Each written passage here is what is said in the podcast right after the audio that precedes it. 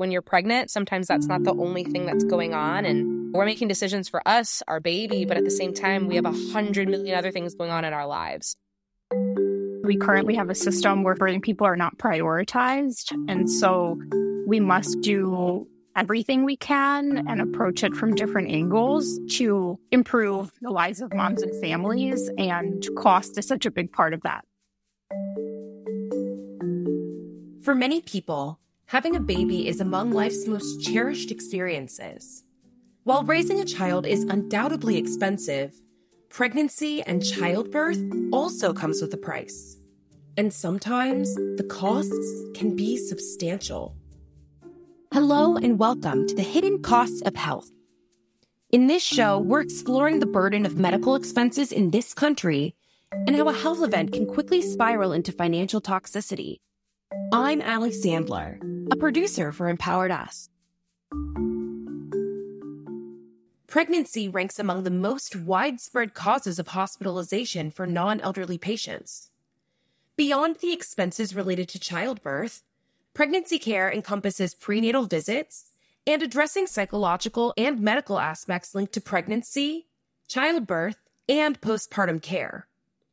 According to a study conducted by the Peterson KFF Health System Tracker, pregnancy, childbirth, and postpartum care average a total of $18,865 without health insurance. And the average out of pocket payments for insured individuals totaling $2,854. If you don't have health insurance, you're responsible for all of your medical expenses during pregnancy and after birth. If you're insured, your out of pocket expenses may include a health insurance deductible, co-payments, and co-insurance, depending on the particulars of your plan. If you've already met your annual deductible, your out of pocket costs might be lower. So, based on these statistics, it's clear that the cost of preparing for and giving birth can be quite costly, even with insurance, and far more so without. So, Let's break down these costs. First is prenatal care. Throughout a pregnancy without complications, you can expect to visit the obstetrician's office between 10 to 15 times. These visits play an important role in ensuring a healthy pregnancy and directly influence the overall cost of your journey to parenthood. The type of birth also varies the cost. According to the same study that I mentioned before, the costs for vaginal births are lower than those for cesarean births. The average out of pocket spending for a vaginal delivery is $2,655, compared to $3,214 for cesarean births. Whether or not you're insured, vaginal births typically cost less than C sections. The mother's hospital charges can also add up. The average hospital stay is between 48 to 96 hours, that's a lot of time in the hospital. These charges can also increase if there's complications during the pregnancy or if you need specialty care. A birth with an epidural or inducing your pregnancy will also increase the cost of delivery. Once the baby's born, there are even more charges, as if giving birth wasn't enough. All babies need medical care once they're born. The doctors will need to monitor the baby and get their vitals before the mother and child are discharged. If your newborn is born with any specific conditions that require additional care, you'll incur costs for that as well. Woo! This is a lot. And that's all before leaving the hospital. While the data and research emphasize the significant costs associated with the birthing experience, it's better to hear from someone who's experienced it firsthand. My name is Rebecca Deyo, and I am a chiropractic physician by trade, and I'm also a mom of a daughter. One of the best things that we ever did was the second I found out I was pregnant, we immediately knew that we had to save up money for whatever cost was going to come with our insurance plan. And at the time, we had a decently high deductible. So we knew that it was going to be around somewhere between like seven to eight thousand dollars that we were going to have to spend. So we knew that we would probably be spending most of our deductible amount, if not all of it. So literally the second we got pregnant, we just started putting money away slowly every single month, every couple weeks. And so we were blessed to be in a position where we could prepare for that. I do think planning ahead is really, it just helped to take away a lot of that stress. Can you share a little bit about your prenatal journey and anything surprising that came up financially along the way? I was very fortunate that my pregnancy was low risk, no complications.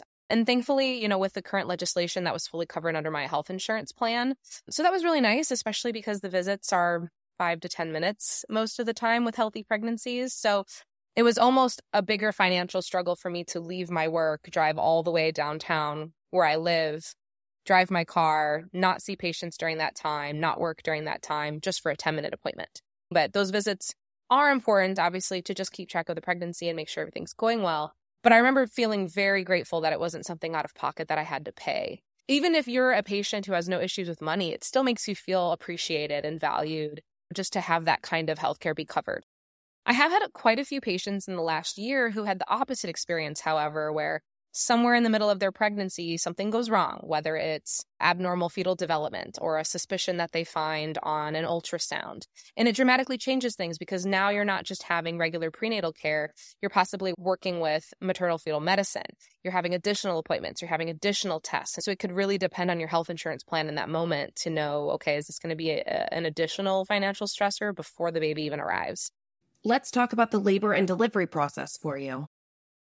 Yeah. So uh, when it comes to the actual labor and delivery process, I can't imagine going through something like this, not being educated on what to expect. I don't think we do a good enough a job of educating women on what that process looks like. A lot of people think you just go in there, get an epidural, and have a baby. But there are varying protocols that can take place. I was thankfully advised to not take certain things from the hospital to help decrease my payments. So, for example, a lot of people don't realize when you accept things like over the counter medication for your pain, that's actually going to be an uptick on your bill. And it makes sense, like when you think about it. But I don't think a lot of people realize that. You know, if you take supplies, you're going to have to pay for them. It's just a very unique situation. But I do think we need to probably be a little bit more transparent with patients. Like, are you willing to accept this medication and understand that you will be paying for it? We actually did have one major financial change that really surprised my husband and I. So we knew it was going to be expensive, right? But I gave birth at 11:06 p.m. No complications, thankfully. And already by morning, I was doing great. Like I, I personally felt like I could have gone home by noon the next day. However, of course, there's hospital protocols, right? So we knew that we would be there for at least 24 hours. That's their hospital protocol. They told us the next day that because I had a nighttime delivery, I had to stay two nights because they have a protocol where you can't go home after a certain hour at night. And I remember thinking, like, I'm fully fine. Like, I can get up and walk. I am strong. I can lift my baby. I can breastfeed. I'm not sick. I have no complications. Why can't I go home? I had family waiting for me at home that couldn't come to the hospital because it was during the COVID pandemic. All I wanted to do was get out of that hospital. I was healthy. My baby was healthy but they literally gave us no option and made us stay two nights. But it wasn't until afterward that I realized that was another four grand on our medical bills. Oh my gosh, that's a huge unexpected expense. How about postnatal life? Did any financial stressors come up once you and the baby were home? Some of the things that were interesting to me came from the health insurance side of things. And I remember at the time I was paying 280 maximum per month. And then when I added on my daughter, the cost went up to $500 per month. I was like, oh, I'm adding a fully healthy newborn to my health insurance plan and my premiums double. Like, okay, like that's a little interesting. And then we also went through a couple issues with health insurance companies as well, where we got started on a specific plan, set up things with her pediatrician, loved them. And then during the open enrollment process, we actually switched plans to get a better family deal. And we were no longer able to see the pediatricians that we loved.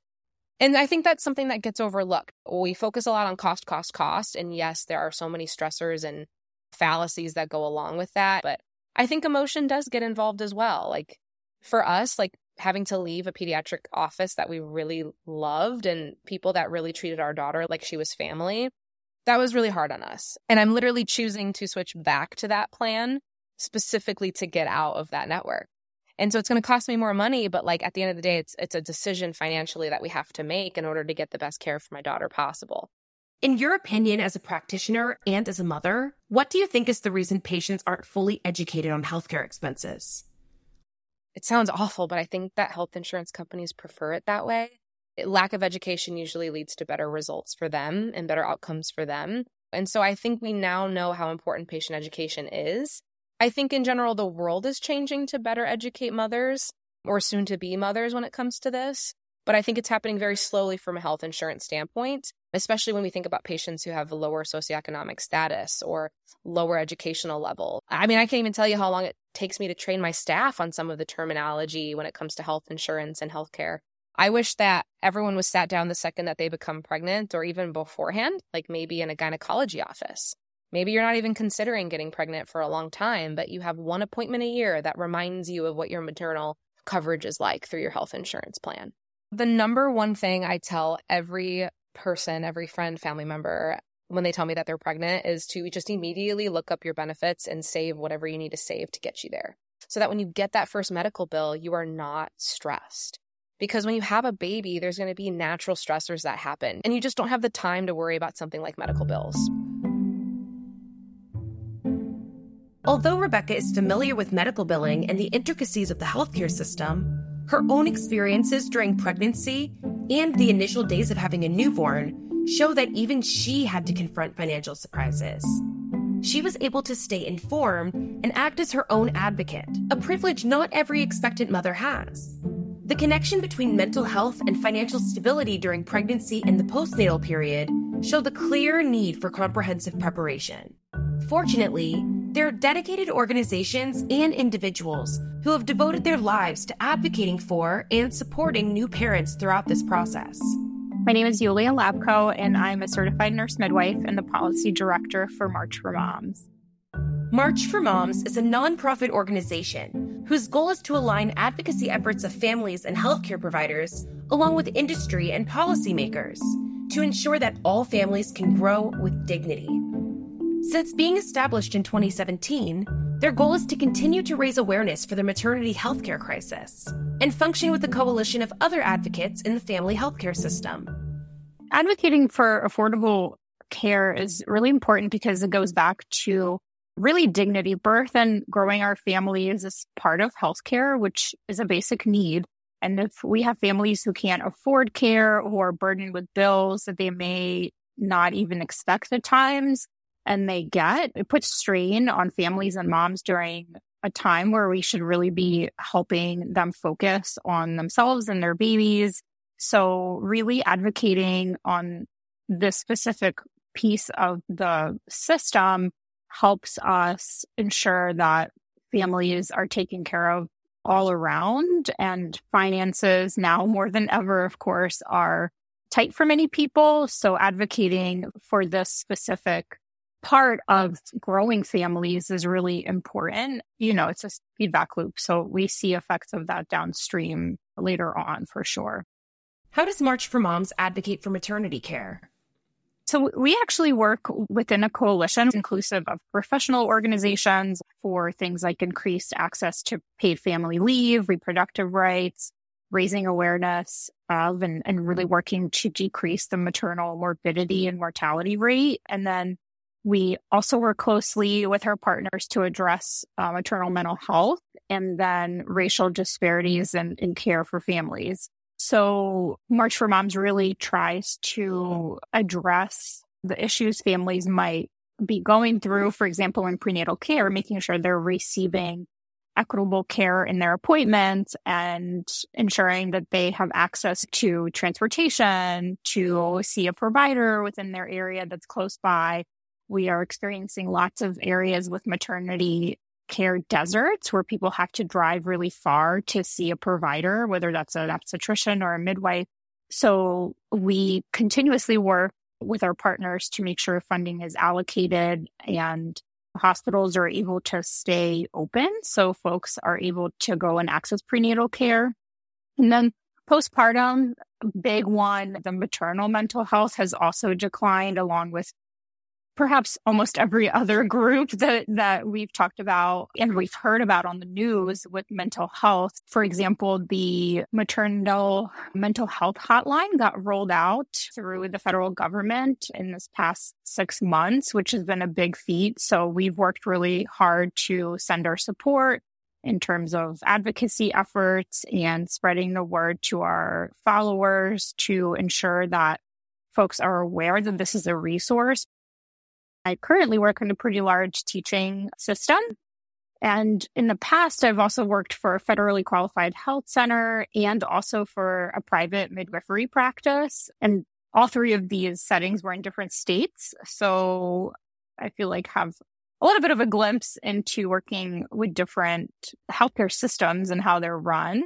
And patients consistently face financial struggles in all of these settings. I think sometimes it's tempting to believe that people who have insurance or they're fine and they're covered. But the truth of the matter is that I've seen financial hardships in terms of not being able to afford co-payments for appointments with a high risk doctor, ultrasounds, also surprise bills for every single patient population. Folks who have Medicaid, who are uninsured, underinsured, or fully insured are all struggling. And each of those populations or groups may have a little bit of a different struggle, but the fact that is that this issue permeates socioeconomic status or healthcare coverage that you may have. And so billing is a big part of what I do. I have to charge for the types of visits that I conduct. But even though I charge for the code type visit that I conducted, it may not always carry the same cost across all insurers or reimbursement rather. But then I also cannot with certainty tell patients how much out of pocket they will have. Can you discuss the ethical dilemma of being able to afford pre and postnatal care and the care of a newborn? When people make the choice to grow their families, that should be a life event that is covered and doesn't produce burden for families. And I think many times it can and it does. And the ethical dilemma is how is that really affecting people physically? A lot of the time that financial burdens, whether, and it's as well documented across research for virtually any human population, financial stress creates physical stress. So to me, what is the ethics of providing care that also comes with some stress? So I oftentimes provide some recommendations with a grain of salt. It's hard to navigate it because you never know. My goal is always to prevent unnecessary charges and prevent surprises because really the thought is, hey, I have insurance. Why am I being charged? Some of it you are aware of, like deductibles, but a lot of times actually we get bills that we weren't prepared for. And so there definitely is a way to begin slowly to address that, even in the room one on one with the patient. That does not compromise their care in any way, shape, or form. And you're still providing the appropriate medical care the way we care for folks during a normal life event like a pregnancy is a strong reflection on the state of our healthcare system as a whole.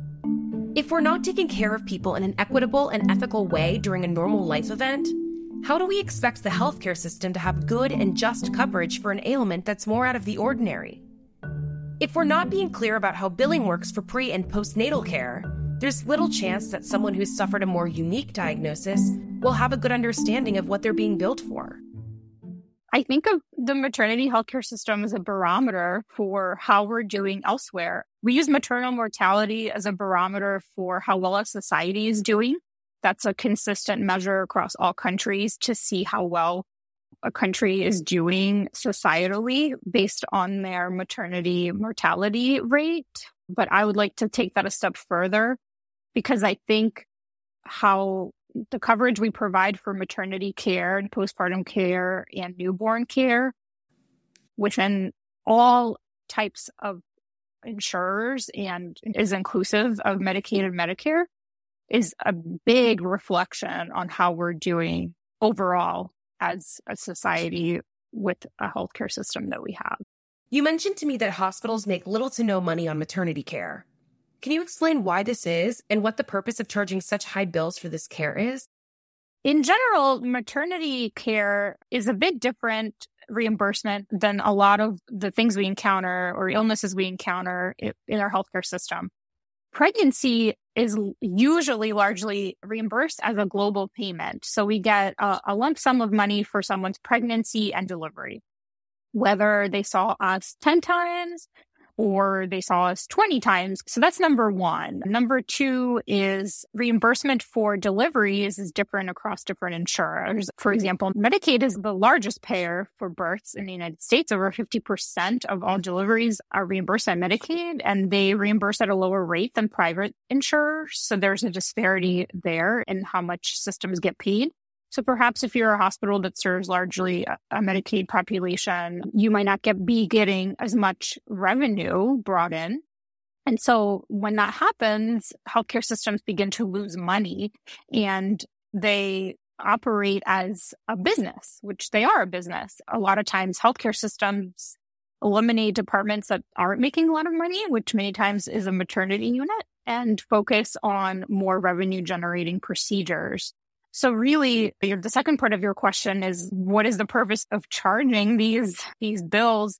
The short answer is that it helps insurers make money, but the big picture answer is I don't have a good answer. The system of maternity care is not designed to generate revenue. Why are we putting this burden on on moms and families with these bills? I don't have a good answer. I wish I did. Rebecca and Yuliya both have experience working in medical facilities and can see the clear inequities of the cost of maternal care. The billing process can be both overwhelming and expensive, two things you don't need in the early stages of parenting. If you are insured, spend some time learning more about your insurance plan and what may or may not be covered throughout the pregnancy process. The good news is, if you can't pay these bills up front, you do have other options. Ask the hospital about the possibility of setting up a customized payment plan. By breaking down the lump sum into smaller, more manageable installments, the financial burden becomes easier to bear. See if you can ask for discounted rates on your bills. You may qualify for a discounted rate, particularly if you're uninsured or meet specific income requirements. While it may not entirely erase the amount owed, it can significantly reduce the financial burden. You may qualify for government sponsored health insurance programs based on your income level. If you meet the Medicaid or your state's children's health insurance program requirements in your state, your policy can provide retroactive coverage for medical expenses up to three months before the application date. You may also be eligible for state specific grants or financial assistance programs. Reach out to your hospital's billing department for additional guidance. Across the nation, organizations like March for Moms are dedicated to advocating for the welfare of expecting and new mothers. Because mental health is so closely intertwined with our financial stability, it's incredibly important to be well prepared when navigating this life transition. While financial education for expectant mothers is not commonplace in medical systems, we can empower ourselves by thoroughly understanding our insurance plans and creating a personalized financial strategy that best suits our individual needs. By taking these proactive steps, we can navigate the complexities of birthing costs with confidence, ensuring a smoother and more secure transition into motherhood. We understand that a lot of people learn in different forms, so there will be a corresponding blog to this episode where we fully define the terms and also provide different tips and resources, whether they were mentioned today or in addition to that. So check it out on empoweredus.org. We'll link it in the show notes. Also, if you found this episode to be informative and impactful, please share it with anyone else that you think may need to learn about this. It may fill in some of the gaps of their knowledge. We at Empowered Us are committed to advocating for affordable healthcare for all. We look forward to continuing these conversations with patients and experts to both educate and create new solutions. Let's keep pushing for change together. Take care and see you next time.